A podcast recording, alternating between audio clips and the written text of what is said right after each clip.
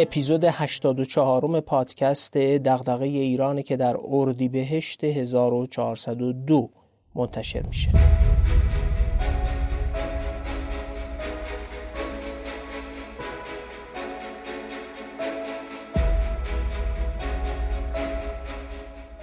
قسمت اول گفتگوی من با دکتر حسین درودیان رو در اپیزود 83 شنیدید. نمیخوام جنبندی اون اپیزود رو تکرار کنم، ولی خلاصش این بود که ترکیب هویتی شدن سیاست خارجی مبتنی بر درگیری با آمریکا و نگرانی نظام سیاسی از قدرت گرفتن بخش خصوصی سبب شده تا نظام برای متمرکز کردن تولید صنعتی بزرگ مقیاس در بنگاه‌های خصولتی اقدام کنه. در ضمن بی‌ثباتی‌های ناشی از شرایط تحریم باعث شده تا توسعه سرمایه‌گذاری و کسب و کار خصوصی در کشور تضعیف بشه. این تصمیمیه که نظام سیاسی آگاهانه یا بر اثر فشار غریزه بقا گرفته و البته به هزینه ناکارآمدی و حد زیادی از فساد و تشکیل نشدن بخش خصوصی کارآمد تموم شده. حالا میخوایم بریم سراغ بخش دوم این گفتگو. فقط این رو توضیح بدم که به دلیل ضرورت طرح سوالاتی که مخاطبان ما طرح کرده بودند، دوباره از حسین درودیان تقاضا کردم که برای مباحث تکمیلی در استودیو حاضر بشه. لطف کرد و پذیرفت. بنابراین آنچه در این اپیزود میشنوید ترکیبی از مباحثی که قبلا ضبط کرده بودیم و اونچه که بعد از طرح سوالات مخاطبان پادکست دوباره ضبط کردیم.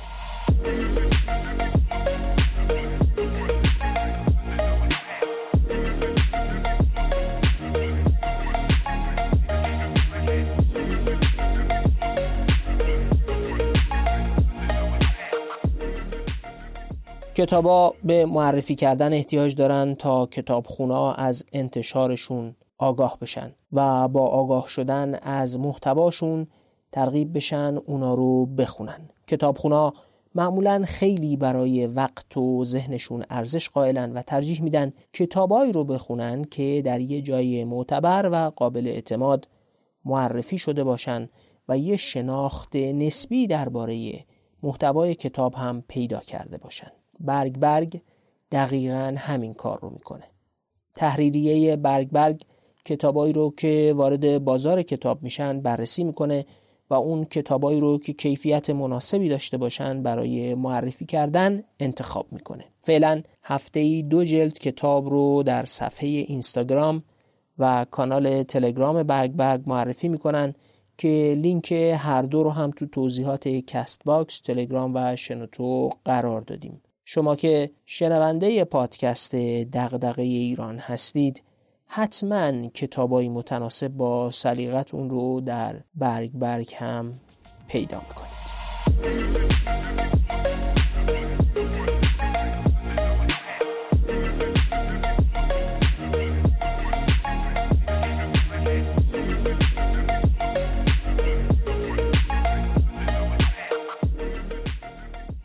آقای دکتر درودیان، تو اپیزود اول با هم گفتگو کردیم درباره ویژگی‌های جامعه شناختی سیاسی و نوعی اقتصاد سیاسی ایران. یکی از سوالات پرتکراری که بعد از اون گفتگو پرسیده شد و مخاطبا پرسیده بودن خیلی خلاصه این بود، شاید من بتونم اینجوری صورت بندیش کنم که چرا حسین درودیان داره وضع موجود و اون چرا که بر سر اقتصاد ایران رفته توجیه میکنه. برخی مخاطبان پرسیده بودن که مثلا چرا من با یه آمارهای قوی درباره ناکارآمدی‌ها، درباره رانت‌ها، درباره رشد اقتصادی پایین، بیکاری، خلاصه با شما محاجه نکردم و روایت شما رو به چالش نکشیدم. سوال هسته مرکزیش اینه، آیا واقعاً آنچه که شما در اپیزود اول گفتین به معنای توجیه کردن آن چیزی است که بر اقتصاد ایران رفته؟ سلام دوباره خدمت شما. من نمیدونم چرا این برداشت شده، به نظرم برداشت درستی نیست، یا شاید یه مقداری پیشفرض توش وجود داره. مثلا آدم ها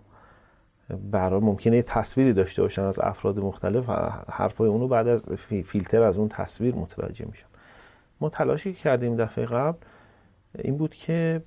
سعی کنیم بشناسیم واقعا وضع موجود، یعنی ببینیم ریشه های وضع موجود چیه و البته آثارش چیه، تبعاتش چیه، و سعی کنیم هم به جنبه های مثبتش اشاره کنیم هم به جنبه های منفیش. گرچه من حتی فکر می‌کنم اشاره به جنبه های منفی بیشتر بود حتی توی صحبت های ما. رضا توجیه به معنی لغوی وجاهت دادن، یعنی به اصطلاح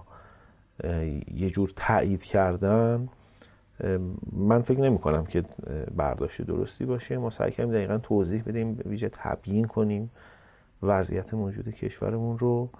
و بگیم که این در واقع به طور مشخص ساختار عاملیتی تولید و بنگاهداری در کشور ما از چه واقعیت‌هایی برخاسته، چه واقعیت‌هایی اینو به وجود آورده و همچنین اینکه چه آثاری داشته برای اقتصاد ما. و من دفاع میکنم از اون تحلیل و فهم خودم که آثارش این بوده که اولا یک استواری و پایداری در تولید بزرگ مقیاس صنعتی ما به وجود آورده در برابر فشارهای سیاسی مثل طوفان تحریم ها و اینها. یک بسیاری مقداری اقتصاد ما رو سفت کرده، به زمین محکمش کرده، چسبوندهش، ولی در عین حال عوارضی از جنس کاهش بهره‌وری، کاهش پویایی، کاهش نوآوری برای اقتصاد ما به دنبال داشته. من فکر می‌کنم این یه تبیین واقع‌بینانه است از وضع موجود، توجیه یا وجاهت دادن نیست. درست. نکته دومی که خیلی پرسش شده بود و به نوعی اون نقاط مثبت مد نظر شما رو هدف قرار میداد، چون تو اون اپیزود اول گفتین که همین که نظام سیاسی تحت تأثیر اون فشارها به اون راهکار رسیده، حالا خودآگاه یا ناخودآگاه تحت فشار به این رسیده که تولید صنعتی بزرگ مقیاس رو در بنگاه‌های خصولتی متمرکز کنه، نوعی از به قول خودت سفت شدن اقتصاد رو زمین وایسادنش و نوعی از بقا رو ایجاد کرده. برخی از مخاطبا پرسیده بودن که بقا برای کی؟ یعنی سوالشون اینه که بله این اقتصاد بقا داره اما طبقه پایینش، دستمزد پایینش، گروه فقیرش داره له میشه و بله بقا داره برای کارکنان بنگاه‌های خصولتی، برای یه طبقه ای از مدیران خصولتی دولتی که پدید اومدن، برای مثلا فرض کنید یه چیزی که شاید بشه تعبیر بهش کرد اولیگارشی هایی در درون نظام اقتصادی. این بقا برای کی رو باید کجا بهش پرداخت؟ من خب اینطوری میتونم بگم که در حقیقت این ساختار کار کرده اصلیش بقای نظم سیاسی موجوده به هر حال و من فکر می‌کنم در این جهت سامان پیدا کرده. اما اینکه چه اثراتی داشته بالاخره بر بقیه گروه‌های ذی‌نفع، من فکر می‌کنم که مهمترین اثر منفی که داشته بر یک طبقه به اصطلاح جوان تحصیل کرده با استعداد نوآوری بالاست که اینها عمدتاً در بخش خصوصی میتونن معنی پیدا بکنن و خودشون رو نشون بدن و خودشون رو در حقیقت بتونن شکوفا بکنن. رو اونا در واقع بیشترین تأثیر رو داشته، روی بیشترین تأثیر منفی، بیشترین تأثیر منفی رو داشته روی طبقه مثلا یا کارآفرین‌ها به طور کلی، یعنی اونایی که استعداد خاص دارن، قابلیت‌های ویژه دارن. ولی اون طبقه به نظر من به اصطلاح دستمزد بگیر، خب اثرش اثر یعنی کار ساده، اثر کمتری بوده به این جهت که خب البته میتونیم تصور کنیم که اگه رشد اقتصادی ما بالاتر باشه، درآمد سرانه ما بالاتر باشه، به هر حال همه منتفع میشن از این قضیه. ولی اگه بخوایم رتبه‌بندی بکنیم، در حقیقت اینطوری این گروه‌های آسیب دیده رو میتونیم شناسایی بکنیم. البته اینم توجه بکنیم که ببینید به نظر من کلا رفتارهای نظام جمهوری اسلامی یک نوع ملاحظه عمومی توش نهفته است. یعنی ممکنه که این نظامی باشه که ما نتونیم بگیم که رأی مردم همیشه و همواره کاملا ساری جاری نافذه در اتفاقات، در تصمیمات، ولی اون رو نمیشه با بقیه نظام‌های غیر مردم سالار هم مقایسه کرد. مثلا مثل اون چیزی که ما در مثلا سیستمی مثل طالبان میبینیم، سیستمی مثل صدام میبینیم که اونها در حقیقت، یعنی میخوام بگم یه حالتی هم قابل تصوره که در اون بخش خصوصی کاملا مضمحل بشه در اثر ناامنی و بی‌ثباتی و پیشبینی ناپذیری، و در این حال دستگاه سیاسی هم فکر هیچ جایگزینی نباشه، فقط با زور امنیتی در حقیقت بخواد قدرت خودش رو حفظ بکنه، کمون که توی خیلی از این سیستم‌های سیاسی خاورمیانه‌ای مثل چیزی که مثال زدم همین وضعیت وجود داره. یعنی دستگاه حکومت اساساً فکر تولید بزرگ مقیاس صنعتی نیست، تنها چیزی که بهش فکر میکنه بقای خودش، اونم با زور سرنیزه اونو نگه میده. ولی من فکر میکنم که به هر حال این ساختاری هم که شکل گرفته در جمهوری اسلامی یک ساختاریه که تا حدی تحت ملاحظه یه مقداری مردم گرایانه، اگه نگم مردم سالارانه، توش وجود داره. یعنی متوجه میشه نظام سیاسی که به هر حال نمیتونه نسبت به تولید، نسبت به کسب و کار، نسبت به رشد اقتصادی بی تفاوت باشه. اگر میخواست بی تفاوت باشه میتونست یه رفتار دیگه رو هم در پیش بگیره مثل خیلی از سیستم‌های دیگه. فکر می‌کنم اینجا یک در واقع راه میانه‌ای رو انتخاب کرده که چه کار کنم که هم امنیت سیاسی و بقای خودم تهدید نشه و هم مردم، اقتصاد خیلی جدی آسیب نبینن. این یه راه به نظر من وسطیه که پیدا کرده و اونو داره تعقیبش میکنه. به لحاظ جامعه شناختی فکر میکنم این تبیینی که ارائه میکنی یه ظرفیتی داره برای توضیح دادن جنبش های اعتراضی که بالاخص مثلا از سال گذشته شکل گرفته. شما میگی که این شکل بنگاه‌های خصولتی به درد جماعت جوان تحصیل کرده دارای استعدادهای خاصی که میتونن خودشون بنگاهداری کنن، شرکت ایجاد کنن، توسعه خصوصی بدن، نوآوری کنن، به درد این گروه ها نمیخوره. خصوصا که بنگاه‌های بزرگ مقیاس خصولتی ما عمدتاً متکی به صنایع استخراجی هن. یعنی فولاد و مس و پتروشیمی و اینا که اینا اساساً کپیتال اینتنسیو و سرمایه برن، خیلی کاربرم نیستن. تکنولوژی هاشون هم در جهان طراحی شده و در اصل وقتی استقرار پیدا میکنن دیگه خیلی پروسه طراحی و دیزاین و دیولپ کردن یک محصولات جدیدی، یه پتروشیمی میتونه سالها متانول تولید کنه در یک فرایند پیوسته‌ای. بنابراین عمده ترین ناراضیان میشن کسانی که میتونستن منتفع حوزه بهره‌وری و بخش خصوصی، و این همون بخش جوان تحصیل کرده جامعه ایرانه که میخواد در یک بخش خصوصی آزاد کار بکنه. حالا جمهوری اسلامی در دو سه دهه گذشته حجم عظیمی هم توسعه آکادمیک و دانشگاهی داده و یه تعداد زیادی فارغ التحصیلای با استعداد هم در دانشگاه توسعه پیدا کردن. اینا دقیقاً خوردن به همین محدودیت اقتصاد سیاسی، یعنی نمیتونه بخش خصوصی توسعه پیدا کنه، ولی اینا اومدن خصوصا بعد از اون انفجار جمعیت دهه 60. و من میخوام بگم حالا منهای نقدهایی که میشه داشت، ولی یکی از قوتهای آنچه که بحث میکنی توضیح دادن وضعیت جوانان ناراضی آسی شده امروز هم هست به لحاظ جامعه شناختی. یه نکته دیگری هم طرح شده بود که فکر میکنم الان خوبه بهش بپردازیم، و اون اینه که حسین درودیان معتقده که ایران چون در معرض بی‌ثباتی هایی است و بخش خصوصی همیشه تابع اون سوداوری هاش و به یه نوعی نقد پذیر کردن سرمایه هاش هم هست و هر کجا که بی‌ثباتی زیاد باشه دنبال اینه که سرمایه هاش نقد پذیر باشه، بتونه سریع بکشه بیرون و خارج بکنه. بنابراین همواره حکومت احساس میکنه که بخش خصوصی ممکنه دست به فرار سرمایه و خروج سرمایه گسترده از ایران بزنه، بنابراین میاد در بخش خصولتی متمرکز میشه. اما خب میشه مصادیقی رو هم پیدا کرد از این که خصولتی ها هم میتونن زمینه ساز خروج سرمایه باشن. یعنی بالاخره هر کجا که فساد باشه این امکان وجود داره، امکان تبانی هایی به صورت گسترده بین دستگاه‌های خصولتی، پرداخت دستمزدهای بالا، قراردادهایی که خیلی تابع منطق اقتصادی نیستن، همه اینها میتونه وجود داشته باشه. اینو چجوری باید، یعنی اون اون تئوری، اون وضعیت جلوی این فرار سرمایه ها را میگیره در این همچین شرایطی؟ آره، سوال خوبیه. ما وقتی میگیم فرار سرمایه، دقیقا باید بگیم نگرانیمون چیه، مسئله ما چیه. مسئله ما اینه که مثلا یه مقداری پول از کشور خارج میشه، یه مقداری ارز خارج میشه. خب واقعیت اینه که وقتی میگیم فرار سرمایه، گرچه تو شاخص سازی ها ممکنه بریم سراغ این چیزا، ولی بحث من وقتی میگیم فرار سرمایه یعنی متوقف شدن یا جمع شدن یه ظرفیت تولیدی، یعنی اینکه یک دستگاه تشکیلات تولیدی دچار توقف میشه، صاحب اون، مالک اون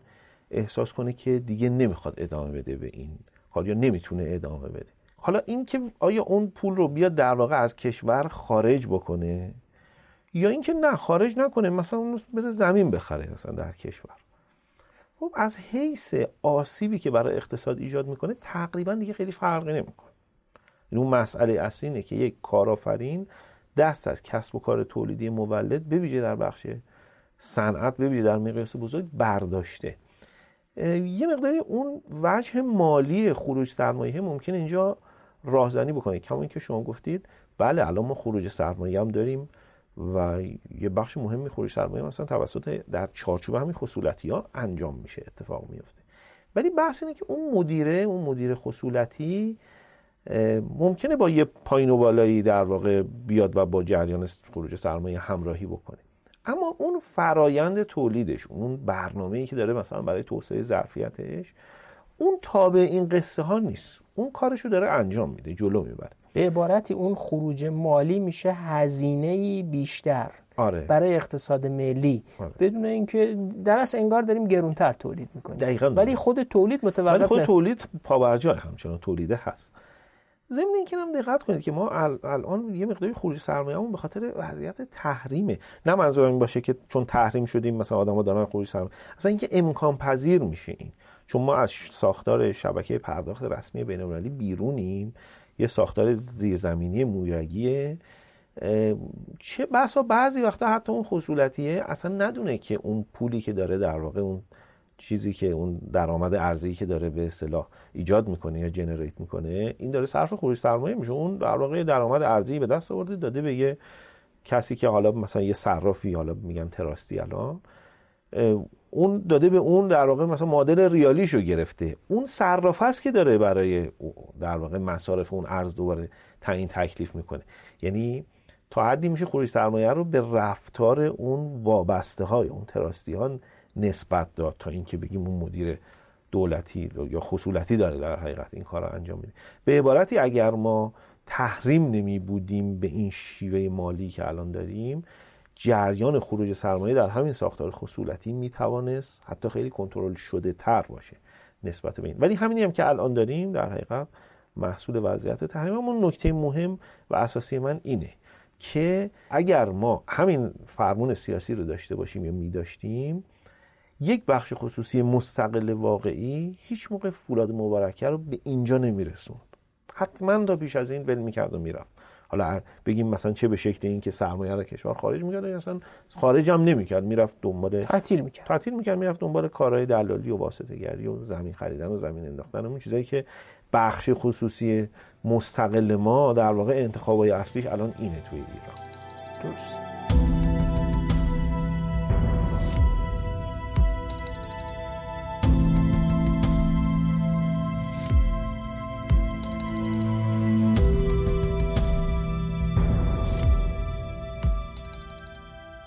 آقای درودیان، اگه یه کسی گفتگوی ما رو تا اینجا شنیده باشه، آیا مجاز هست پیش خودش نتیجه گیری بکنه، بگه که خب پس این سیستم اقتصادی با این دستفرمون و با این بافتار در هم پیچیده سیاست و اقتصاد در ایران، نهایت خروجیش نوعی از بقای رو به تضعیفه، یعنی این سیستم اساساً توسعه از توش بیرون نمیاد به اون معنایی که خودت میگی، به این معنا که ما برسیم به شرکت‌های بزرگ مقیاس، تولید صنعتی، برندهای بزرگ، چون دو تا مانع داره دیگه، هم بی‌ثباتی مانع شکلگیری اون سرمایه است کما اینکه تو دهه 90 هم از فکر می‌کنم 97 به بعد نرخ تشکیل سرمایه ثابت منفی شده اصلاً. هم اون هم خب سیستم سیاسی به دلیل دغدغه بقاش اصلا نمیخواد اون قله‌های ثروت انباشته بخش خصوصی شکل بگیره تا اون وقت تحت فشارش قرار بگیره. به این معنا یک منتقد بعدبین میتونه از حسین درودیان بپرسه که خب آقای درودیان با این شرحی که شما میگیری این ساخت اقتصادی اساسا ضد توسعه دراز مدته. بله ما وضعیتی که الان توش قرار گرفتیم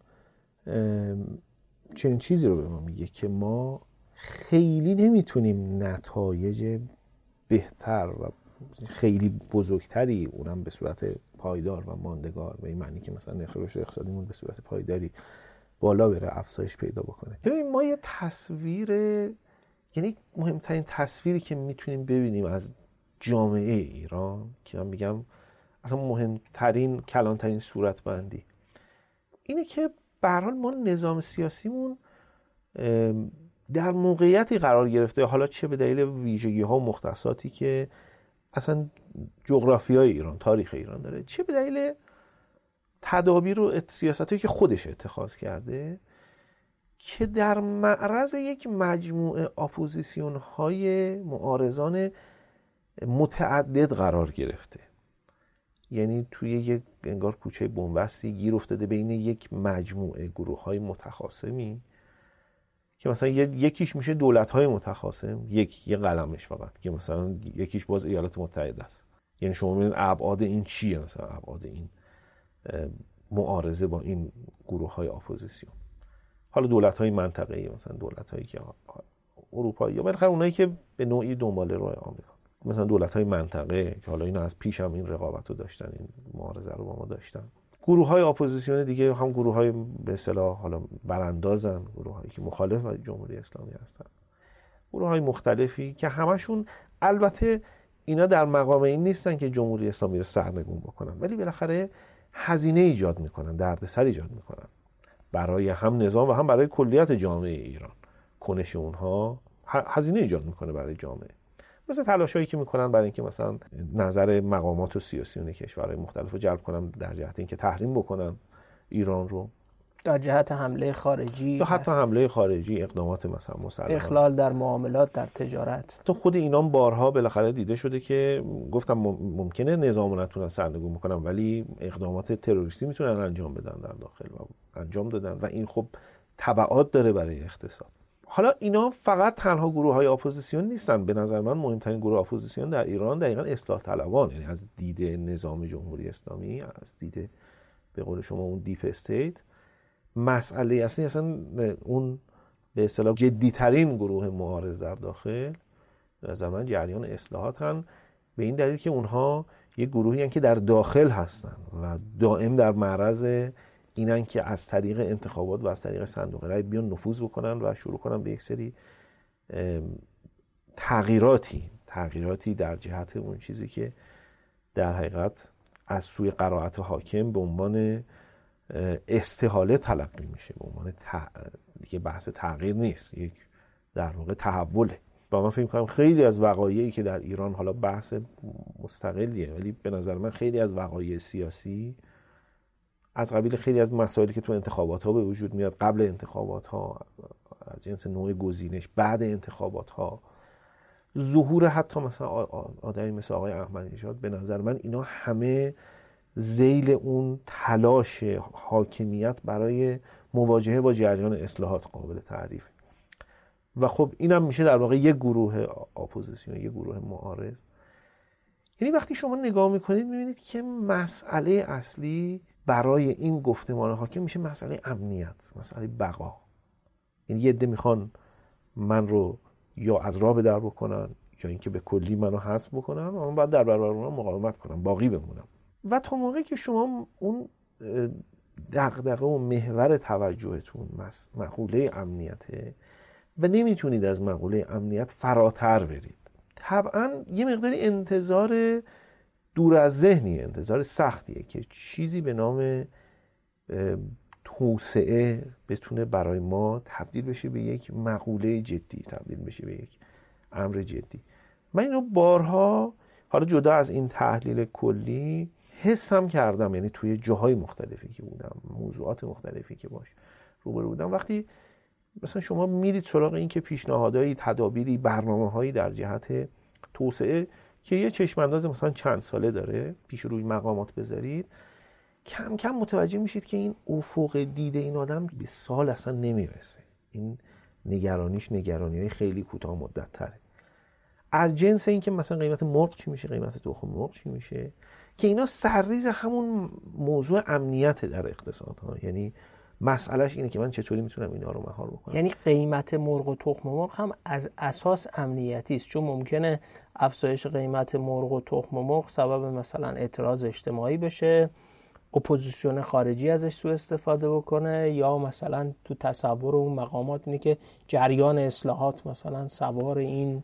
قیمت تخم مرغ و مرغ بشه و تلاش کنه به اهدافش برسه. بنابراین هر چیزی در یه همچین وضعیتی تبدیل به یک مقوله سیاسی امنیتی میشه. یعنی هم این موضوعات زاییده اون فضای سیاسی و امنیتی هستن و هم میتونن دامن بزنن بهش، یعنی میتونن یه امواجی رو ایجاد بکنن. چون فضا امنیتی شده ما نتونستیم مسئله اقتصاد حل بکنیم و چون مسئله اقتصاد رو نمیتونیم حل بکنیم خودش مسئله امنیتی میشه. یعنی توی یک حلقه اصطلاحاً خود تقویت شونده میافتیم که دائما این تشدید رابطه امنیت و اقتصاد افتادیم، قرار گرفتیم که توش بحران ایجاد. من یاد کتاب دامهای اجتماعی و مسئله اعتماد بوروسستاین میندازه. اونجا دام اجتماعی رو وضعیتی تعریف میکنه که کنشگران از شدت بی‌اعتمادی به همدیگه نمیتونن کار مشترک سازنده انجام بدن و دائما در یک فضای بی‌اعتمادی هر کسی یه نفع شخصی کوتاه مدت رو دنبال میکنه. حالا این میتونه بازی بین حکومت و مردم، بازی بین حکومت و مثلا منتقدانش هم باشه دیگه. منتقدان هم فرصت طلبی مثلا سیاسی رو در پیش میگیرن، حکومت هم نگاه کوتاه مدت. به این معنا میشه وضعیت امروز ایران رو یک دام اجتماعی تلقی کنیم که محصول بی‌اعتمادی ناشی از ناامنیه. من تعبیرم نزدیکه به این موضوع، به ویژه که وقتی توجه کنیم که معمولا تجربه نشون داده ما وقتی در شرایط حاد و حساس قرار میگیریم کیفیت تصمیمات دستگاه حاکمیتمون هم تنزل میکنه حتی. یعنی اینطور نیست که بگیم خب ما توی موقعیتی افتادیم چون شرایطمون خاصه میریم سراغ اینکه مثلا یه راههای جدیدی رو ابداع، چون اینم یه فرضیه است که بالاخره اگه گفت ضرورت مادر اختراع است، تو شما ذیل در تحت یه فشاری قرار میگیری، میری راههای گشایش رو پیدا میکنی و مثلا این موجب بهبود میشه وضعیت. ولی اینطوری نشده در کشور ما، نه تنها اینطوری نشده بلکه بدتر شده. مثلا اینو میشه مثالای دقیقاً مختلفی رو پیدا کرد. مثلا اینکه ما درآمد نفتمون کم شده، این موجب این نشده که حالا ظاهراً مثلا وابستگی بودجه دولت به نفت کمتر شده، ولی وقتی شما نگاه میکنید میبینید که دولت برای جبران این از دست درآمد نفتی از دست رفته سراغ چه کارهایی، سراغ چه شیوه‌هایی رفته، سراغ شیوه‌هایی رفته که مجموعاً اون شیوه‌ها آسیبای اقتصاد کلانی بدتری حتی چه بسا نسبت به اون در وابستگی به نفت ایجاد کرد. مثلا رفته سراغ صندوق‌های بازنشستگی، مثلا رفته سراغ بانک‌ها، رفته سراغ انواع شیوه‌های استقلال. اصلا بدهکاری بالایی رقم زده، بدهکاریایی که حتی در قالب‌های رسمی و مثلا اوراق و اینام نیست، بدهی‌های مختلف به گروه‌های مختلف و این بدهی‌ها در واقع سرریز می‌کنه و یه اثرات دومینوواری میذاره روی اقتصاد که مجموعاً نتیجهش این میشه که شما می‌بینید حال اقتصاد خوب نیست. یعنی اون گردشی که باید اقتصاد بکنه رو شاهدش نیستیم. می‌خوام بگم که ببینید واقعاً من گمانم اینه، حالا قضاوت به اصطلاح صریحیه، ولی من فکر می‌کنم تا ما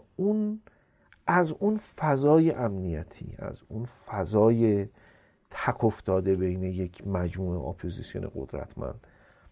خارج نشیم، تا لااقل با بعضی از اونها به یه مصالحه‌ای نرسیم، تا درجه اون خصومت رو با بعضی از اون اپوزیسیون‌ها کاهش ندیم، واقعا مقولاتی مثل مقولات توسعه و دیدن آینده، دیدن 10 سال دیگه، 20 سال دیگه به سختی میشه تصور کرد که روی میز بیاد و ما بتونیم چون به هر حال این وضعیت نه فقط باعث شده که ما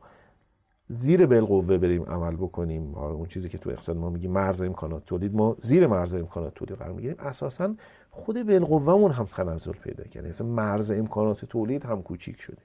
یعنی امکانهای ما هم تنزل پیدا کرده. جدا از اینکه تحت این شرایط گفتم وقتی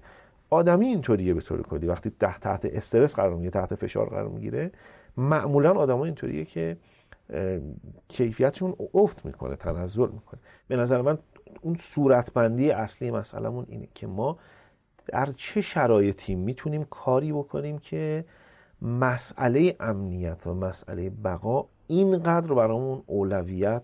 نداشته باشه و اینقدر تمام ذهن و هماغم ما رو به خودش معطوف نکنه، که اگر بتونیم این کار رو بکنیم اون وقت میتونیم یه دست و بال بازی پیدا بکنیم تا به مقولات مهمتر و بالاتر هم فکر بکنیم. نمیگم ما حتما فکر میکنیم و موفق میشیم ها، اساسا امکان پذیر میشه که بتونیم این کار رو بکنیم. چیزی شبیه مثلا اون حال و اوضاعی که ما کمابیش قبل از مثلا وضعیت تحریم ها یه مقداری تقریبا داشتیم، این وضعیت، یعنی شرایط کشور این اندازه شرایط امنیتی نبود و میشد در حقیقت فکر کرد به موضوعاتی اون وضعیت تازه میریم اول خط مسابقه. حالا اینکه از اونجا به بعد بتونیم بدویم و این مسابقه رو تا کجا مثلا با رقبا جلو بریم، خب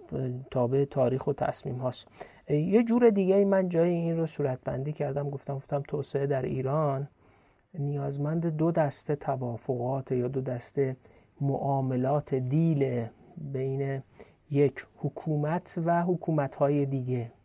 برای رسیدن به اون چیزی که شما میگین این اپوزیشن‌های خارجی نوعی از امنیت رو فراهم کنند، این مقدار تعدیل خصومت‌ها صورت بگیره. یه نوعی هم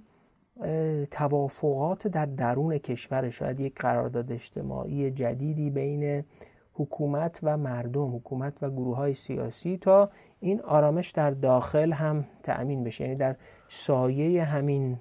آرامش در داخل و آرامش در بیرون هست که میشه دغدغه بقا رو و دغدغه امنیت رو حالا ارتقاش بدیم به دغدغه ارتقا و توسعه. به این معنا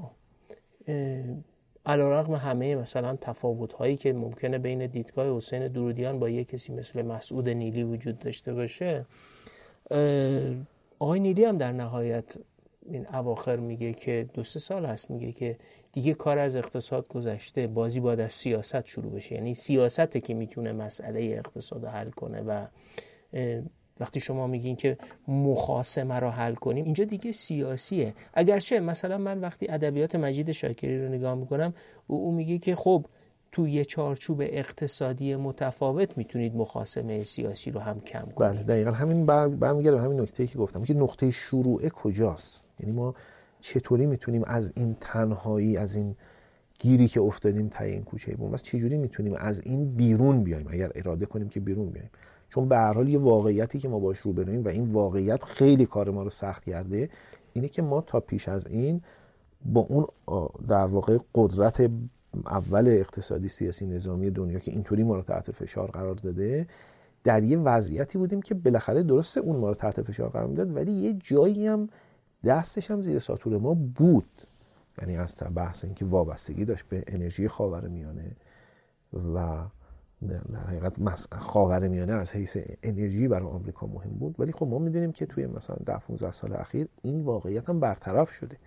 و الان با این صورت مسئله جدی روبرو هستیم که آمریکا ما رو تحریم کرده و این همه فشار میاره، ولی این تحریم میتونیم بگیم عملا برای او هیچ هزینه‌ای نداشته، هیچ چی. یعنی به لحاظ اقتصادی بگیم مثلا من هر چی فکر می‌کنم که آمریکا مثلا چه آسیبی چه لطمه‌ای دیده. خب اینجا مصالحه کردن و معامله کردن خیلی کار مشکلیه، کار سختیه. خب خیلی اینا که منتقد برجام بودن به همین اشاره می‌کردن، گفتن این معامله پایدار نیست، یعنی دلیلی نداره آمریکا بخواد پایبند. حالا من یاد اون سخنرانی نتانیاهو میافتم که تو اون زمان برجام رفت یه بار تو کنگره آمریکا و سخنرانی کرد، جالبم است مثلا وزیر خارجه آمریکا نشسته بود و مقامات اومده بودن و شروع میکرد خط و ربط برای آمریکا. حالا برای واس ما اصلا معنیشو نمیفهمیم که مثلا یه نفر بیاد مثلا تو ایران یک کشور مثلا خارجی بشینه بگه آقا شما بعد این کارو بکنید، یعنی جامعه ایران چه واکنش شدیدی نشون میده. ولی اونجا خیلی طبیعی بود، مثلا طرف از یک کشور دیگه اومده بود داشت مثلا میگفت و حرفش هم این بود که میگفت که بابا اینا دارن زیر تحریم، بالاخره تحت فشارن و دارن آسیب میبینن، چرا میخواید به تحریما رو برده، بعد چی میخواید این کارو بکنید، چه نفعی داره براشون. خب میگم اون بیس در واقع اون جایی که میتونه مثلا یه معامله ای رو بین ایران و آمریکا جوش بده واقعا به سختی میشه پیداش کرد، مگر مابعضاها نظامی و سیاسی و امنیتی باشه. مثلا برعکس اون چیزی که در مورد چین مثلا نمیشه اینو گفت، مثلا چین چی میخواد، انرژی میخواد مثلا، یا مثلا دسترسی‌های ترانزیتی میخواد توی اون پروژه کمربند و جادهش. ما از اون ور چی می‌خوایم، مثلا ما سرمایه‌گذاری می‌خوایم، مثلا ما معلومه چی می‌خوایم دیگه، مثلا ارز می‌خوایم، گشایش‌های بانکی می‌خوایم، راهن مثلا پرسرعت می‌خوایم، بالاخره مثلا خودرو می‌خوایم، سرمایه‌گذاری مشترک، یعنی معلومه اون بیس معامله چیه که می‌تونه شکل بگیره. ولی این بیس ما حتی در مورد اروپا ما باز بیس معامله رو میشه فکر کرد، در مورد ایران و اروپا حالا جدا از اون بحث‌های امنیتیه مربوط به اون بیمی که دارن اونا نسبت به اینکه اگر اینجا تلاطم‌های اتفاق بیفته، سیل مهاجران بره و مثلا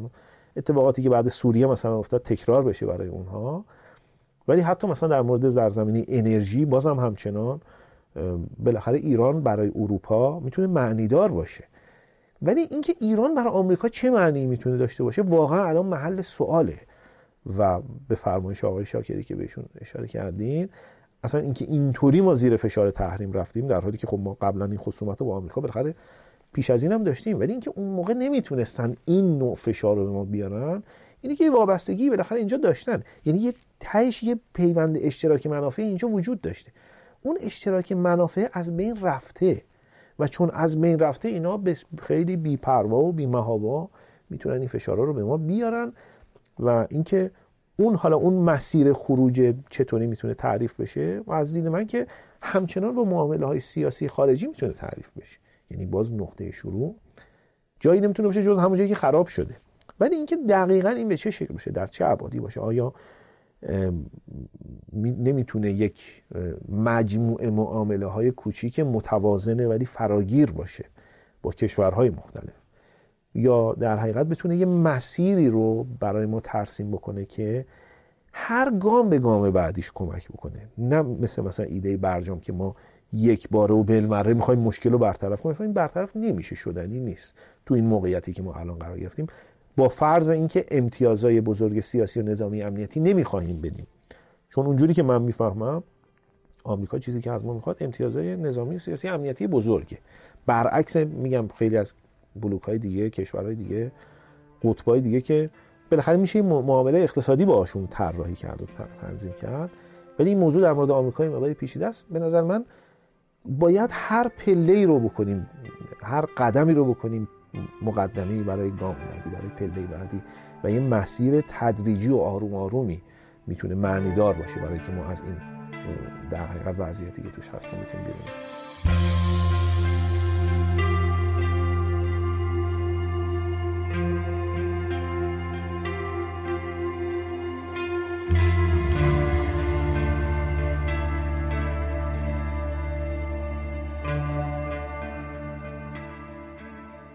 سوال مهم اینجا پیش میاد و اون اینه که یک گفته مشهوری هست همیشه که میگن سیاست خارجی ادامه سیاست داخلی. حالا ممکنه شما بگید این در این مصداق صدق نمیکنه. بالاخره اگر یک کشوری بخواد بره با غرب و به سرکردگی امریکا معامله بکنه، از درون خودش هم باید یک خیال راحت تری داشته باشه. این سطحی از مناقشه که امروز نظام سیاسی با یکی از دو پایه شکلگیری جمهوری اسلامی، یعنی اگه جمهوری اسلامی رو یک جناح چپ یک جناح راست در نظر بگیریم، این هسته سخت قدرت دیپ استیتی که الان در ایران وجود داره با یکی از اون پایه ها که شما میگین اصلاح طلبا به کلی که در افتاده، او اصلاح طلبا هم حالا علی رغم همه حالا اتفاقایی که سرشون اومده کماکان یه پایگاه اجتماعی دارن، علیرغم همه شعارهایی که گفته میشه اصلاح طلب اصولگرا دیگه تموم ماجرا همه اینا، بالاخره اون اصلاح طلب‌ها یه پایه نظام سیاسی بودن و کماکان در حالا نه در همه طیف‌هاشون ولی در برخی طیف‌هاشون کماکان یک پایگاه اجتماعی هم دارن. از اون طرف منهای اصلاح طلبها رویه نظام سیاسی تعریف نوعی از مناقشه با بقیه مردم هم هست، یعنی با مردم غیر سیاسی. یعنی شما از مثلا همین مسئله حجاب بگیرین تا مثلا مناقشه بر سر ستاره‌دار کردن دانشجو، مناقشه بر سر مثلا حالا گاهی اوقات برساخت میشه، گاهی اوقات واقعیه، مثلا در باب مذهب، در باب قومیت، یا همه این چیزا که در فضای سیاسی دنیا حتی اپوزیسیون هم میتونه اینها رو بسازه یا تشدید کنه. بعضی‌هاش هم البته مثلا ناشی از توسعه نیافتگی، یعنی توسعه نامتوازن منطقه ایران دیگه، به طور تاریخی ناحیه مرکزی توسعه یافته‌تر از ناحیه پیرامونی کشور بوده. نکته مهمی که امروز یه منتقد میتونه از دیدگاه شما بپرسه در مورد اون سوال که از کجا شروع کنیم اون معامله در سطح بین المللی رو، یه کسی میتونه بگه خب چرا از داخل شروع نکنین برای اینکه اون فضا رو بسازیم. گاهی اوقات هم مثلا شما جوابم گرفتین، به هر حال شما وقتی سید محمد خاتمی به قدرت رسیده، ریاست جمهور شده، شما با یک پرونده عظیمی در مقابل اروپایی‌ها و نوعی از مواجهه‌ای که اروپا با دادگاه میکنوس کرده بود مواجه بودین. یا وقتی حسن روحانی به قدرت میرسه در 92، شما البته یه شانسی هم وجود داره که اونور دنیا هم مثلا یک شاید آدم متفاوتی مثل اوباما و در اصل کابینش حضور داشتن، ولی سوال اینه که شما چرا فکر نمی‌کنین که این مناقشه میتونه حداقل یا این مصالحه با جهان میتونه بخشیش از داخل شروع بشه؟ من به این دلیل خوشبین نیستم به این راه که فکر میکنم که مشکل ما از اینجا شروع نشده.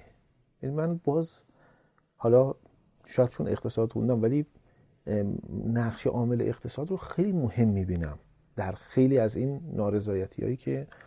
ممکنه علاظاهر به دلیل اقتصاد نباشه، مطالبات دیگه باشه، ولی بحث اینه که وقتی اون در واقع فشار اقتصادی هم شدتش هم پایداریش به یه حدی میرسه که دیگه خیلی سخت میشه، خیلی سنگین میشه، این منجر میشه به این که در حقیقت یه سری برآمدگی‌هایی توی جامعه بیرون میزنه. در حقیقت این علت این که بیرون میزنه اینه که ما تا پیش از این چون اقتصاد ما داشته کار میکرده، بالاخره یه قطاری بوده که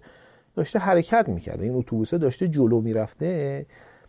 خیلی از این اشکالایی که تو این قطار هست، تو این اتوبوس هست رو آدما میدونستان، براشون هم سخت بوده، ولی گفتن بالاخره اتوبوسه داره میره، این قطار داره میره، بالاخره میرسیم به مقصد. حالا اینم هست مثلا داره من اذیت میکنه ولی بالاخره داریم میریم با هم دیگه. ولی وقتی قطاره وامیسته، اصلا اتوبوسه وامیسته، این واسطادنه اینقدر به قول خودمون میره روی مخ و روی اعصاب. وقتی میگه آقا قطاره که نمیره، خب پس چرا این توش وجود داره؟ اقلا اینو بردارید که ما رو کمتر اذیت کنه. خب الان این سواله دیگه، یعنی شما وقتی قطارت راه نمیره همون موقعیه که لازمه که اقلا دیگه اون ایراده رو رفع بکنه. میفهمم. ببین آدم‌ها، نوع آدم‌ها، این حالا من البته اقتصادات موندم و اینایی که دارم میگم یه مقداری ممکنه مثلا چیزای برداشت شخصی باشه دیگه، نمیتونم اینا رو لزوما، یه مقداری اون چیزیه که میفهمم، درک میکنم. آدم‌ها نوعاً چیزی که براشون مهمه، اهمیت داره،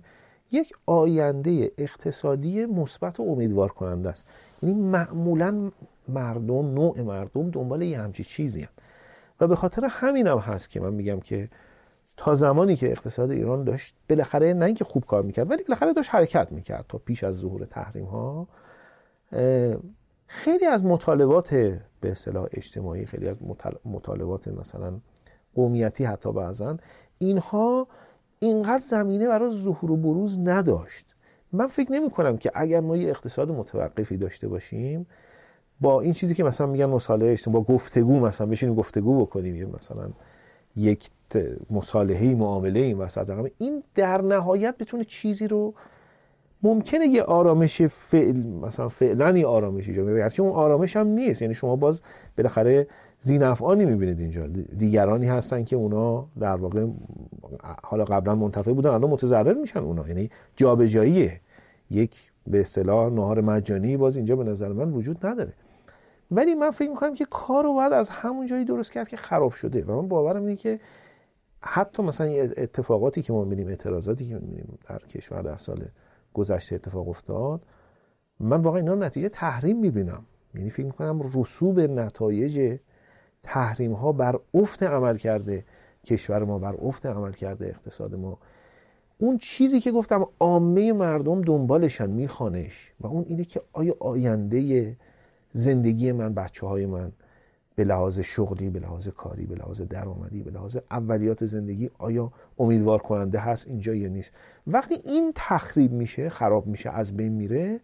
اون وقت ما یاد خیلی چیزا میفتیم، خیلی چیزا برامون مهم میشه و پررنگ میشه. و من فکر نمی‌کنم که اگر اون فضا، اون چشم‌انداز دورنما تخریب شده باشه و باقی بمونه، در حقیقت حل و فصل این جور مسائل که من گمان نمی‌کنم که اصلا حل و فصلی در کار باشه، بلکه صرفاً جایگزینی یک مطالبه به جای مطالبه دیگه است، یه توازن جدیدیه فقط، یعنی تغییر در اون گروه‌های برنده و بازنده است، در نهایت بتونه اون شعله در واقع ناراحتی و اون انتظاراتی که وجود داره و اون سرخوردگی که وجود داره رو بتونه در نهایت بهبود بده. من اجازه میخوام تو دون موضعش با شما مخالفت کنم. یک نکته اینه که به هر حال یه منطق جامعه شناختی فراتر از اقتصاد هم وجود داره، یعنی حتی تو اقتصادهای توسعه یافته هم که اون چشمانداز امید بخش وجود داره، تحولات ارزشی مطالبات جدیدی رو مطرح میکنه و جامعه ایران هم در 40 سال گذشته این تحول ارزشیه رو تجربه کرده، یعنی از اتفاقاتی در دنیای واقعی افتاده، از تحصیل کرده شدن زنانش بگیرین تا حجم عظیم تحصیل کرده های مرد و زنش، تا یه سطوحی از رشد اقتصادی که حداقل تا سال مثلا 88 میشه، تا قبل از مثلا تحریم های 30 ساله بازم توش سراغ گرفت، یعنی همون افتان و خیزانی که اقتصاد کار میکرد، تحولاتی که در رابطهش با جهان اتفاق افتاده، این تحول ارزشیه رو در جامعه ایران ایجاد کرده. بنابراین نمیشه همه اون نارضایتیه رو حالا مثلا در زنان، در جوانان، من اصلا انکار نمی کنم، خودم هم بارها گفتم که اصلا من حرفم این بود از 96 که ما دوچار یک جامعه چیز باختگان ناامید شدیم، یعنی همه چیزی رو دارن از دست میدن، حقوقشون، خونهشون، آرزوی ماشیندار شدن، آرزوی مسکندار شدن، آرزوی شغل مناسب پیدا کردن، اینا رو جمعیت زیادی دارن اینا رو از دست میدن، این چیز باختگیشونه و چشمندازی هم برای اینکه به دست بیارن ندارن، بنابراین این چیز باختگی ناامیدان این وضعیت رو خلق کرده. بنابراین من با اون بخش اقتصادیش باهات موافقم که اون چشمنداز تیره اقتصادی مردم رو آسی میکنه و عصبانی میکنه، اما اینجا هم شاید نمیتونیم تعیین تکلیف کنیم، شاید پژوهش‌های گسترده‌تری احتیاج داره، ولی احساس میکنم که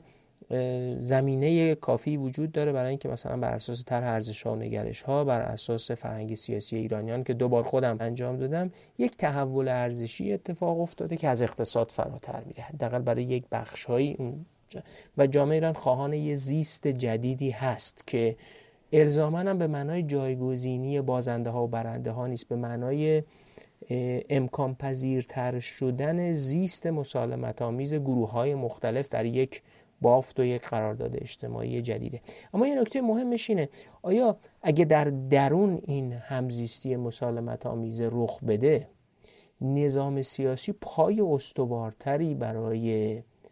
مذاکره با جهان نداره؟ یعنی به هر حال این خودش یکی از اون مکانیزم‌های کاستن از مخاصمه ته کوچه بنبسته، یعنی دیگه اقلا رو در روی مردم خودمون وای نایسیم، به جهانم بگیم ما با مردم خودمون مشکل نداریم، مشکلمون شمایید. یعنی این بافت جدید و یک قرارداد اجتماعی جدید حداقل یه مبنای مستحکمی میده که با جهان بتونیم از نقطه دیگری صحبت کنیم. به علاوه اینکه این دولت، به قول مجید شاکری میگفت که دولت در ایران ظرفیتش خیلی محدود، 10 تا پرونده که نمیتونه بگیره دستش، مگه چند تا بوروکرات قابل و چند تا سیستم، هر 2 تا پرونده میتونه دستش باشه. حالا اگه قراره یه پرونده‌ای دستش باشه که شکل دادن به یک نوع معامله‌ای با غرب یا حتی مدیریت تنش، اصلا داستان عادی سازی و نرمالیزاسیون و اینا رو بذاریم کنار، یه مدیریت تنش. اگه قرار این پرونده وجود داشته باشه، دست بوروکرات‌ها برای پیش بردن حداقل یه پرونده، دو تا پرونده دیگه شو باید بذاره زمین. یعنی اون پرونده مناقشه با بخش عظیمی از مردم رو باید بذاره زمین و اون مناقشه با یک جریانی یا با یه بخش سیاسی بسیار ریشه داری، میدونی بالاخره اون تو ساخت جمهوری اسلامی اون بخش ریشه داره. این من از این دو زاویه میخوام بگم، یعنی نمیتونیم مسئله داخل رو تعلیق به داستان بین الملل بکنیم. چرا اینو کمک نگیریم برای حل کردن مسئله بین الملل؟ من موافقم با اینکه ما اون زیست مسالمت‌آمیز در جامعه‌ای مثل ایران باید خیلی بیش از این ترویج بشه. ببین ما واقعا جامعه‌ای هستیم که به هر حال آدم‌ها، حالا شاید الان دیگه خیلی جدی‌تره نسبت به گذشته، واقعا دو سبک زندگی ما می‌بینیم در کشور، یعنی دو طبقه‌ای که حالا اصلا بحث اقلیت و اکثریت هم اینجا به نظر من موضوعیت نداره که بیا آقا کی اقلیت کی اکثر، اصلا همین که حتی یه اقلیته ولی می‌بینید که حجم قابل توجهی از مردم هستن، به هر حال نمیشه نسبت به اون مطالبات بی‌تفاوت بود. ببین توی یه جامعه، اصلا توی یک معامله، توی یک به اصطلاح زیست، اصلا چون یه زن و شوهر هستن، اگر یک طرف همیشه حس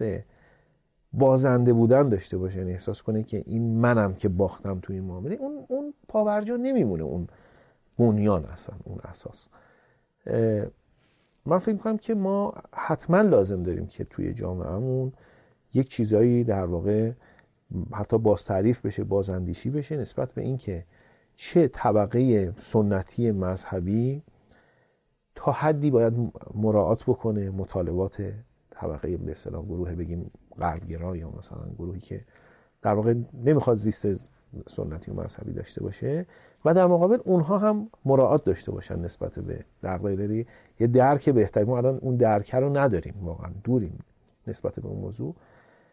و این میتونه یه بهبودی ایجاد بکنه. از دو طرف هم احساس می‌کنی هستا؟ آره از دو طرف، یعنی به نظر من دو طرف این درک رو، یعنی هر کدومشون میگیرن میکشن یه طرف اینو، یعنی احساس میکنن که این معامله باید به نفع اون طرف. احساس نمیکنی این که دو طرف، یعنی اون بخش سنتی و بخش مدرن تر جامعه، که من الزاما اسمشو غربی نمیگذارم ها، یعنی شما امروز مثلا در چین هم همین سبک زندگی رو میبینید، در حالی که اونا غرب نیستن به معنی غرب سیاسی، یا مثلا تو کشورهای عربی هم میبینین، تو کشورهای اسلامی هم میبینین همین مدل‌های سبک زندگی رو و همین مطالبات رو. و بسیاری از این مطالبات مثلا میتونه حالا از حقوق مالکیت بگیرین تا مثلا شکلی از حقوق قضایی و اینها، اینا بنیان‌های اسلامی هم میتونه داشته باشه، یعنی اینا الزاماً به معنای غربی بودن نیست. ولی گویی حکومت به نفع یک جریان مداخله میکنه و این مسئله رو اساساً سیاسی امنیتی میکنه به جای اینکه یک امر اجتماعی واگذار بشه. من احساس میکنم که سوگیری داشتن حکومت، لااقل من باش مخالف نیستم که حکومت سوگیری داشته باشه، ولی خود زیست آرام و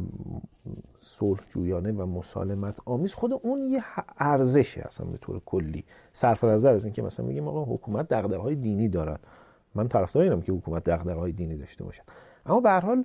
باید یه توازنی بین همه این اهداف وجود داشته باشه، بالاخره اینکه جامعه در حقیقت آدم‌ها بتونن با آرامش، با مسالمت در کنار همدیگه زندگی بکنن و تا یه اندازه‌ای اون خواستایی که دارن رو بتونن محقق کنن و گفتم احساس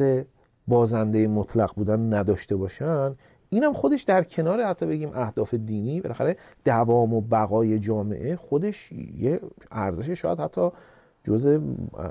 ارزش‌های بزرگ دینی حتی بتونیم تلقیش بکنیم. لذا از این حیث من فکر می‌کنم بله ما میتونیم یه نقطه تعادلی داشته باشیم که اون نقطه تعادله از این که الان داریم بهتر باشه. ولی ببین اگه مثلا بالاخره من الان 37 سالمه دیگه، 38 سالمه، مثلا من نوجوانی هم گذروندیم، شما مثلا حج سطح آزادی ها در کشور ما الان مثلا اگه این نفر نگاه بکنه واقعا 20 سال پیش 25 سال پیش اصلا ما فکرشون، من یادم ما مثلا جوان‌تر بودیم، نوجوان بودیم، مثلا اگه دختری پسری یه جا بودن اصلا میبردنشون، میومدن همیشه میبردن، مثلا با به صورت جمعی یا اینو شما هم چه نسبتی دارید؟ یعنی اینا در واقع تفتیش میشد، مثلا باهاش برخورد میشد. یا نوع پوشش خانوما، مثلا حتی این حجابی که الان دارن خانوما، مثلا اونایی که بالاخره یه حجابی دارن با اون چیزی که 20 سال 25 سال پیش بود اصلا آدم نگاه میکنه تفاوت خیلی جدی کرده. میخوام بگم که درسته، من قبول دارم ما نقطه تعادل بهتر از اینم میتونیم داشته باشیم، ولی واقعیت اینه که به هر حال حکومت هم به اجبار این تغییر و تحولاتی که شما بهش اشاره کردین به هر حال تا یه حدی به نظر من اومده، حالا بگیم اجباراً یا اختیاراً، این حکومت اون حکومت 25 30 سال پیش نیست، این مناسبات، این نوع برخورد اون چیزی که در گذشته می‌بینیم نیست. و حتی اگه اصلا موضوع گشت ارشاد اگه نبود که در واقع اون تکانه‌ای شد که مثلا این اتفاقات افتاد، چه بسا ما حرکت به سمت اون مثلا تعادل جدیدتره یه ذره بی‌تنش‌تر و بهتر میتونست اتفاق بیفته. حالا اینکه شما میگید من دقیقاً به همین دلیل میگم دیگه، اونجا همون جایی که گشت ارشاد مداخله حکومته، یعنی اون تعادل و همزیستیه رو مختل میکنه یا سیاسیش میکنه، میدونین، یعنی امر اجتماعی رو به شدت سیاسی میکنه. نمیخوام زیاد روی این بحث ادامه بدم، فقط خواستم بگم که من حداقل نگاه میکنم به این که زمینه یک زیست مسالمت آمیزتر، کم تنشتر رو در کشور فراهم کردن ممکنه یه سرمایه‌ای برای معامله در جهان هم، یعنی برای اون که میره مذاکره کنه ببینه پشتش قوی تره. اما کماکان اون نقطه مهمه ها، یعنی اینکه دعوا با جهان از اینجا شروع نشده، یعنی ممکنه اون هویتی شدن استکبار ستیزی مهم باشه، ممکنه اون هویتی شدن هم خودش یه پشت اقتصادی داره، همون چیزیه که دیگه امریکایی‌ها به خاورمیانه و اینجا احتیاج ندارن، یا به قول شاکری بحث تبدیل شدن ایران به بخشی از پرونده چین باشه، یا حتی الان شاید تعمیق شده باشه تبدیل شدن ایران بعد از جنگ اوکراین به بخشی از پرونده روسیه. بله، یعنی به اقتصادی پیوند خوردن به بخشی از پرونده چین و سیاسی امنیتی پیوند خوردن به بخشی از پرونده روسیه.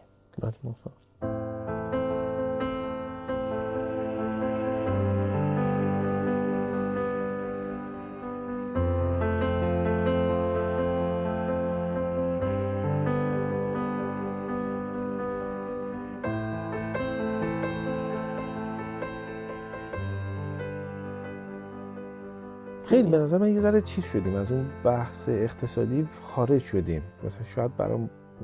نمیدونم، حالا شاید برای جذاب باشه اصلا برای مخاطب ها. من فکر میکنم استدلال شما در نهایت به همین نقطه میرسه، یعنی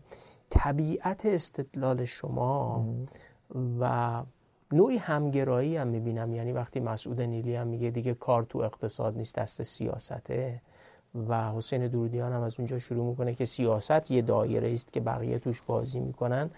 و یک نوع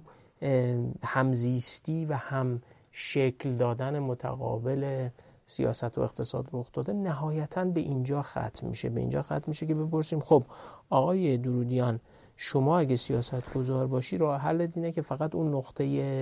معامله با غرب رو برای بیرون اومدن از زیر این فشار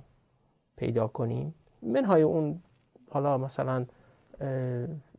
در یه دوره یه دفعه مرغ و تخم مرغ کم میشه، این دیگه حالا تکانه های وضعی یک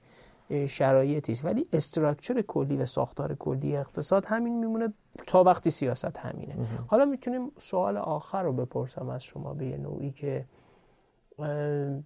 این سوال آخر برام چرا مهمه و اصلا گفتگو کردن با شما چرا برام اهمیت داشت. حسین درودیان به هر حال متعلق به گفتمان انقلاب اسلامی برآورد میشه، یعنی مثلا بین اقتصاددانای امروز ایران که تحلیل اقتصادی میکنن وقتی حسین درودیان رو دربارش حرف میزنن میگن این یه آدمیه که در گفتمان انقلاب اسلامی تعریف میشه و حتی ممکنه تعریف تو از گفتمان انقلاب اسلامی متفاوت باشه، یعنی حالا آقای ایکس آقای ایگرک که ممکنه من و شما هم تو ذهن داشته باشیم اونا هم گفتمان انقلاب اسلامی باشن، بعضی وقتا مناقشات توییتریت هم با همون آدم هاست. برام مهم بود که یک آدمی مثل حسین درودیان که پایگاه و مشرب فکریش به گفتمان انقلاب اسلامی و جمهوری اسلامی نزدیکه، او هم در نهایت به یه نتیجه میرسه که در سطح کلان و اون ساختاری که مولد این سیستم هست نزدیک به همونیه که مثلا مسعود نیلی میگه یا جواد ظریف میگه، یا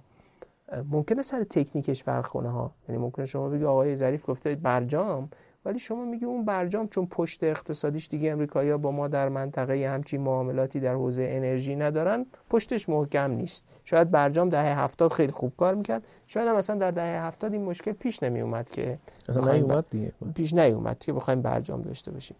ولی در کلان روایت خیلی به هم نزدیک میشید. یعنی کلان روایت حسین درودیان برآمده از گفتمان انقلاب اسلامی خیلی نزدیک میشه به کلان روایت اصلاح طلبها. در علت شناسی ها در راه حل بحث جداست.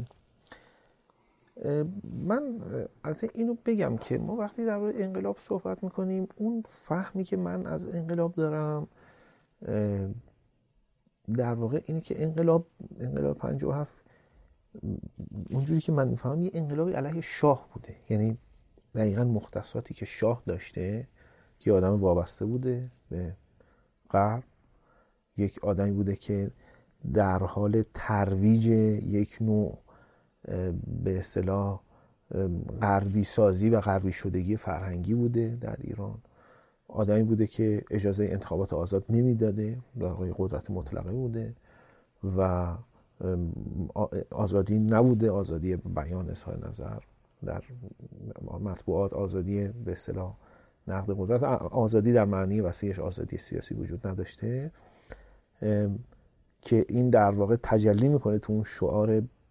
بلند و پرمغز استقلال آزادی جمهوری اسلامی، که به نظر من در واقع این میشه اون چکیده مطالباتی که دارن مردم، که در واقع هر چارتای این عناصر توی این شعار در واقع همون چیزیه که شاه نداره و اون جامعه ایرانی حالا با یه تفاوتی، مثلا استقلال خب اون روایی که داره، اون در واقع عمومیتی که داره در کشور، مثلا نسبت به این که بگیم فرض فرمایید مثلا ارزش‌های دینی، خب حتما دایرهش وسیع‌تر آدمایی که اونجا در واقع اونو دنبال میکنن اون هدف رو. ولی به هر حال برای من انقلاب اسلامی یعنی استقلال به معنی اینکه کشور در واقع وابستگی نداشته باشه، دستور نگیره، خط نگیره از خارج. گرچه خب اینا ببینید آرمانیه دیگه، یعنی بالاخره خیلی جایی شما ممکنه یه جاهایی برای یه هدف دیگه یه مقداری از استقلال کوتاه بیاد، ولی بالاخره این آرمانه، این غایته. ولی برای استقلال به عنوان اقتصاددان به اون معنای استقلال اقتصادی که در خودکفایی چیز شد ترجمه نمیشه ها؟ چرا، انعکاس در اقتصاد هم پیدا میکنه، ولی لزوما خودکفایی، معنیش لزوما خودکفایی نیست. ولی اینکه حالا توی اقتصاد مثلا میگن امنیت اقتصادی، یعنی بالاخره این اقتصاد یک استواری داشته باشه، با یک واقعی، با یک تکانه بیرونی به سادگی وا نده، چون این در معنای کلی استقلال اقتصادی هم حتی یه ارزش.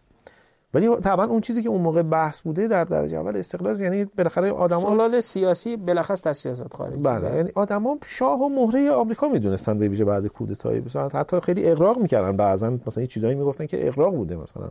از اینکه چه جوری شاه خط میگیره و مثلا دستور میگیره و اینها، ولی واقعا این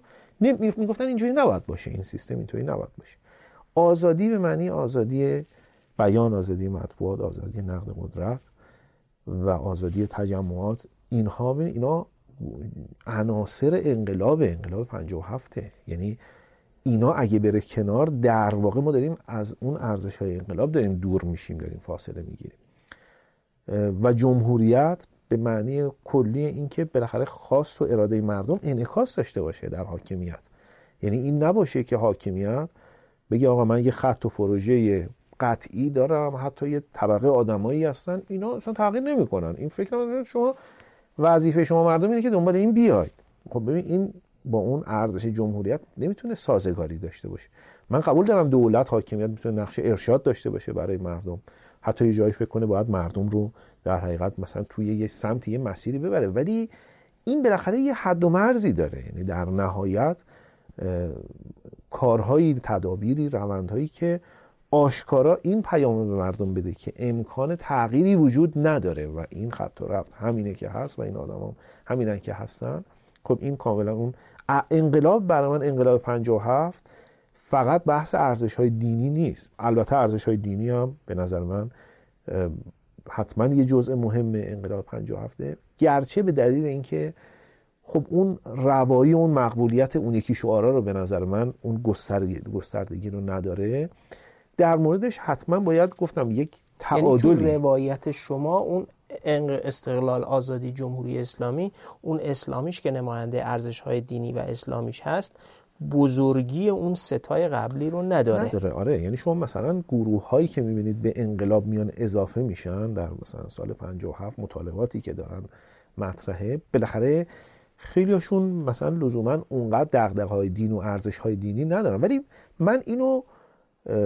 قبول دارم و میفهمم که انقلاب 57 یکی از عناصر هویتیش اینه که دین و دینداری باید محترم باشد، باید محترم دانسته شود، حتی تا حدی ترویج بشود، حتی حکومت در واقع در مقام ترویج دینداری باشه. ولی اینکه به قول شما تحولاتی در جامعه اتفاق میفته، باید نقاط تعادل تغییر کنه متناسب با اون. بازم من اونو منافاتی با این نمیدونم که حکومت دغدغه دین و دینداری و دینورزی داشته باشه برای مردم. رو این حساب ما نمیتونیم بگیم الان این چیزی که الان میشناسیم، چیزی که میگن به عنوان گفتمان انقلاب، این همون دقیقاً گفتمان اصیل انقلابه. به نظر من این یه واگرایی‌ای پیدا کرده، یعنی انحراف‌های تغییراتی در موردش ایجاد شده و من اگر پایبندی دارم به اون در واقع گفتمان انقلاب اسلامی، به همون چهار مؤلفه، یعنی واقعاً به هر چهار تاش باور دارم. فکر می‌کنم همچنان هنوز هم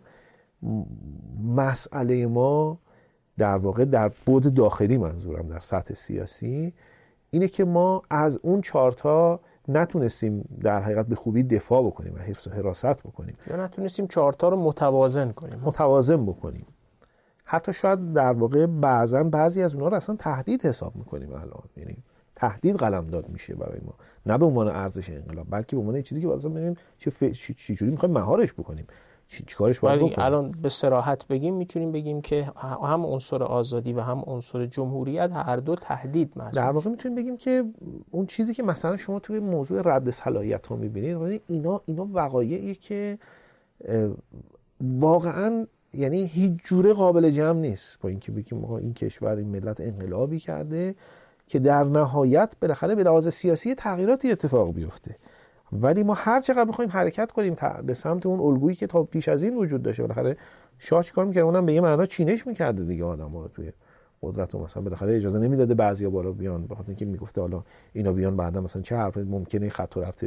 دیگری رو مثلا بخوان شروع بکنن، تغییراتی ایجاد میشه. اگه ما بخوایم در مقابل اینها بترسیم و اینا رو تهدید تلقی بکنیم، در واقع آره به نظر من اون انقلاب 57 نیست. حالا باز نمیخوام بگم کلا نیست، ولی به هر حال انطباق کامل نداره اون چیزی که من درک میکنم. الان اون گفتمان انقلاب اسلامی در ایران که ترویج میشه انطباقهایی داره با ارزش‌های اصیل انقلاب 57 و مغایرت‌هایی داره از نظر من، که من خودم رو پابند میدونم به همون ارزش‌های چهارگانه اصیلی که عرض کردم. حالا برای من جالب بود که شما به عنوان یک کسی وابسته، یعنی برآمده از این گفتمان، موافقی که خودت هم الان در جنبندی به اون چیزی نزدیک میشی که گاهی اوقات مثلا حتی در حد یک ناسزای سیاسی بهشون میگن مثلا اینا چون لیبرالن اینجوری، یعنی مثلا وقتی اونا هم در باب مسئله سیاست خارجی ایران و گیر افتادنه، به مثلا به صراحت یه عده‌ای در این کشور پیدا میشن میگن که ما زندگی مردم رو به تحریم گره نمیزنیم. در روایتی مثل روایت شما یا مثلا روایت آقای شاکری اینجوری نیست که کسی زندگی مردم رو به تحریم گره بزنه یا نزنه، تحریم کلا گره خورده اصلا. یعنی شما وظیفه داری بازش کنی. و اینکه گره خورده که اصلا دیفالتش همینه، یعنی پیش‌فرض اینه که این گره خورده. ببین من حالا اینکه میگه مثلا اشتراکایی وجود داره، بخاطر اینکه یه چیزایی خیلی دو تا چهار تا هست معقوله. یعنی من سعی کردم تو همین روایتی که تو این بحثمون داشتیم معقول بودن اینو در واقع حالا به صورت غیر مستقیم ازش بحث بکنم و نشون بدم. یعنی یه چیزایی بالاخره شرط لازمه، یعنی اون شرط لازم اگه نباشه، برقرار نباشه، ببین ما این که شما در دنیا اگر برای کشورها، به ویژه برای قدرت‌ها، به ویژه برای اونایی که بالاخره اینم که کشورها قدرتشون با هم متفاوته، میتونن نفوذ داشته باشن، میتونن اثرگذار باشن، میتونن اقدامات خرابکارانه به معنی ضدی، اقدامات ضدی در واقع علیه دیگران انجام بدن. این چیزی نیست که ما درستش کرده باشیم که دنیا این شکلیه. اینه دنیای سیاست واقعی، همینه سیاست واقعی. اینه اگر شما برای کشورها، برای قدرت‌ها معنی نداشته باشین، یعنی معلوم نباشه شما کجای پازل منافع اونا هستید، به طور طبیعی شما رو زیر پا میذارن، لطمه میزنن به شما، آسیب میزنن، ملاحظه‌ای ندارن نسبت به شما، نگرانی ندارن. این بحث، میگم، یه موضوع شاید مقدماتی 2 تا 4 تا است. ما باید برای کشورها، برای قدرت‌ها، به ویژه برای بلوک‌ها توی این صف‌بندی جهانی باید معنی بدیم. یعنی باید اون بفهمه که ایران چیه برای منده، کجای پازل منافع منه، من به این دلیل ایران برام مهمه. اگه بخوایم دقیق ترش رو بگیم، چون میشه اینجوری بشین، چگونه میتونیم منافع متقابل تعریف کنیم؟ چون تو اون روایت بگیم که فقط قدرت فکر کنه که ما چه منافعی براش داریم، گویی ما فقط برده اونا میشیم. یا نه، چگونه میتونیم منافع متقابل تعریف کنیم؟ البته ما اینو فراموش نکنیم، به هر حال ما یک کشوری هستیم در حد و حدود خودمون، یعنی در مناسبات با خیلی از کشورها، با خیلی از قدرت‌ها ممکنه بدبستان ما توازن نداشته باشه، ممکنه حتی یه جاهای استقلال ما هم تحت تاثیر قرار بگیره. کما اینکه شما بعضا نسبت به چین و روسیه، خب در زمین همیشه کنایه می‌زدن دیگه، مثلا چرا مثلا به چین اشکال نمیگیره، چرا روسیه فلان کارو کرد. ببین این همون نمادی از این که اون یک مصلحت بزرگتر که اون میگه آقا هدف این که این کشور پابرجا باشه، رشد کنه، توسعه پیدا کنه، یه جاهایی ممکنه حتی باعث بشه که شما از مثلا هدفی مثل استقلال هم یه مقداری عقب نشینی بکنید. مثلا این بالاخره باید اهداف توازن داشته باشن با هم دیگه، اهداف معمولا با هم دیگه رقابت دارن. یعنی من فکر میکنم جامعه ایران این عدم توازنه رو پذیرفته. خب فقط مسئلهش اینه که میگه چرا این عدم توازنه رو به همه جا تسری نمیدین؟ یعنی وقتی با چین یا با روسیه کار میکنین میپذیرین که خب اون قوی تره و یه جایی مثلا نفع او در این معامله بیشتره، اما چرا وقتی با امریکایی‌ها میخواین کار بکنین وارد این نفع نامتوازن؟ همون بحث مسیر وابستگیه دیگه. یعنی ما چون یه مسیری رو طی کردیم در نسبت با غرب، در نسبت با چین، یعنی اون مسیر است که داره. البته نمیخوام توجیه بکنم، ما باید مسیر رو تغییر بدیم میگم، ولی به هر حال یه مسیر وابستگی وجود داره. مهم اینه که آیا ما درک میکنیم این مسیر وابستگی رو و در جهت تغییر اون به طور مشخص به سمت یه توازنی، به سمت یه توازن بهتری حرکت میکنیم یا نمیکنیم. صورت مسئله اینه. و الا به هر حال ما یه مسیر رو طی کردیم، یه اتفاقاتی افتاده در کشور ما که اینا رو نمیشه پاکش کرد، نمیشه کنارش گذاشت. من موافقم که اگه بخوایم از اول طی بکنیم این مسیر رو، حتما باید یه جور دیگه طی بکنیم. ولی الان این چیزی که به عنوان میراث به ما رسیده، باید متناسب با اون میراث در واقع عمل بکنیم. و شکلگیری گروه‌های ذی‌نفع رو هم بخشی از اون میراث میدونیم. فکر می‌کنم توی توییت یه بار نوشتی که این داستان ذی‌نفعان تحریم خیلی جدی‌تر از اون چیزیه که در ظاهر می‌بینیم. آره، البته این یه ذره بحث جزئی‌تر و فنی‌تره که مربوط میشه به این که ما چون به هر حال تحت تحریم‌ها سعی کردیم یه شبکه در واقع نقل و انتقالاتی به ویژه به لحاظ مالی و تجاری رو درست بکنیم، طراحی بکنیم، به هر حال این هم یه چسبندگی ایجاد میکنه در سیستم. یعنی یه عده هستن که این وسط در واقع اصلا بحث سیاسی هم نیست، یعنی شما میتونید توش نگاه کنید، اصلا اقتصادیه و حتی بوروکراتیکه، یعنی اداریه. یعنی اون آدمی که ذی‌نفع تحریمه اصلا نه اصولگراست، نه اصلاح طلبه، اصلا هیچ چی نیست. یه مدیر اداری، آره، یه مدیر چون بلد تحریم دور بزنه، مهمه. اون ذی‌نفعه توی این قصه و اینا میان در حقیقت اثرگذاری میکنن. و اون نکته‌ای که شما میفرمایید بحثم این بود که این بالاخره یه چسبندگی و باز یه مسیر وابستگی درست کرده اینجا که اگر بخواد به اصطلاح تحریما برطرف بشه، گرچه من خیلی خوشبین نیستم به اینکه تحریما، به ویژه تحریمایی که آمریکا علیه ما وضع کرده، بدون دادن امتیازات گزاف سیاسی و نظامی امنیتی واقعا بتونه برطرف بشه. لااقل تا اینجا قضیه اینطوری نمود پیدا کرده برای ما بعد برجام و خروج ترامپ و بالاخره اون چیزایی که شروطی که پمپئو مطرح کرد و مثلا اینها، واقعا قضیه پیچیده‌ای می‌بینم من این موضوع که خروج ازش کار ساده‌ای محسوب نمیشه. خیلی ممنون آقای درودیان، تشکر میکنم از اینکه من کلیتاً احتمالاً شنونده‌ای که بیرون ما رو میشنوه، خیلی از اونایی که تو توییتر مثلا من و شما رو دنبال میکنن اینا خیلی تصور متضاد و چیزی داشته باشن. خیلی دوست داشتم این گفتگو رو و عمیقاً احساس میکنم که جامعه ایران احتیاج داره همه آدماش از هر با هر گرایش فکریش بین رشته ها، بین جریان های سیاسی با هم حرف بزنن و احتمالاً نقاط اشتراک قابل توجهی هم پیدا میکنن علیرغم نقاط افتراقشون. خیلی ممنون که اومدی به این گفتگو و دیدگاهاتو به اشتراک گذاشتی. دیگرانی هم اگر باشن، من حداقل پادکست دغدغه ایران رو یه رسانه‌ای میدونم برای اینکه همه اونایی که در یک چیز حداقل اشتراک دارن، حفظ یک موجودیتی به نام ایران با یه مردمی سربلند، با یه همزیستی مسالمت‌آمیز در کنار همدیگه و دارای یک عزت و یک سربلندی در جهان، اونایی همه اینایی که دغدغه اینو داشته باشن، دغدغه یک پارچگی این وطن رو داشته باشن، دغدغه امنیت مردمانش رو داشته باشن و حتی دغدغه اینو داشته باشن که ایرانیان در سراسر جهان سربلندتر باشن از اینی که هست. هر کجا که زندگی میکنه هر ایرانی حتی بیرون از این مرزها هم هست، با هر گرایشی، با هر ذهنیتی، اگرچه دغدغه ایران داشته باشه، یعنی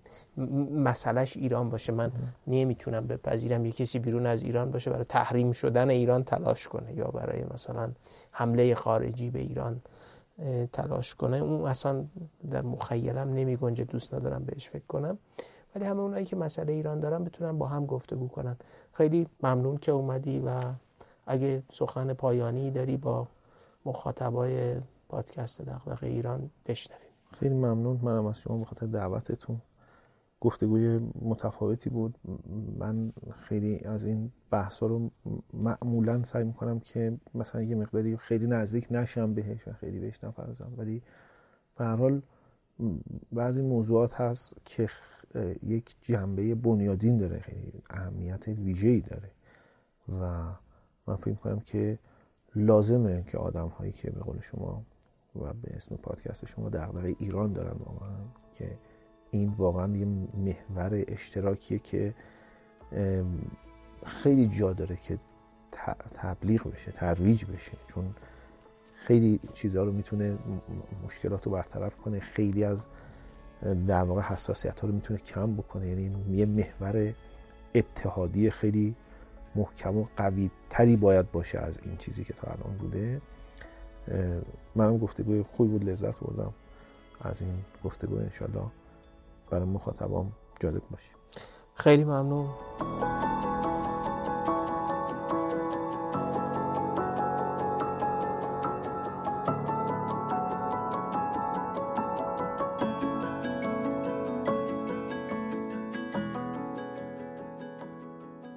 بیش از 2 ساعت گفتگوی من با حسین درودیان رو میتونم اینجوری جمع‌بندی کنم. نوع رابطه‌ای که سیاست و اقتصاد در ایران پیدا کردن به تله‌ای برای اقتصاد و توسعه تبدیل شده. احساس نگرانی حاکمیت سیاسی از شرایط داخلی و بین‌المللی باعث سازوکارهایی شده که اصلاً پیامد خوبی برای اقتصاد ایران ندارن. حسین درودیان معتقده بیان اینها به معنای توجیه کردنشون نیست، اما شناخت اونها برای فکر کردن به هر نوع برون رفتی از این وضعیت ضروریه و اهمیت داره. برون رفت از این وضعیت هم بسیار دشواره و شکل دادن به معاملاتی بین ایران و غرب که منافع متقابلی تعریف کنه میتونه دستور کار مهمی برای سیاست در ایران امروز و آینده باشه. و فکر میکنم بدون بیرون آمدن از تله وضعیتی که ایران توش قرار گرفته، رسیدن به عملکرد اقتصادی بهتر بسیار بعید یا شاید ناممکنه. جامعه ایران به عنوان بخشی از راه حل برای تقویت درونی به منظور مواجهه با وضعیتی که درش قرار گرفته به توسعه همزیستی مسالمت‌آمیز بین اقشار مختلفش نیاز داره، هرچند متاسفانه گرایش‌هایی وجود دارند که راهزن پیدایش شرایط زیست مسالمت‌آمیز در این جامعه هستند. شاید همه گفتگو رو بتونم در این جمله خلاصه کنم: راه سختی در پیش داریم تا ایران بهتری داشته باشیم، راهی خیلی خیلی سخت.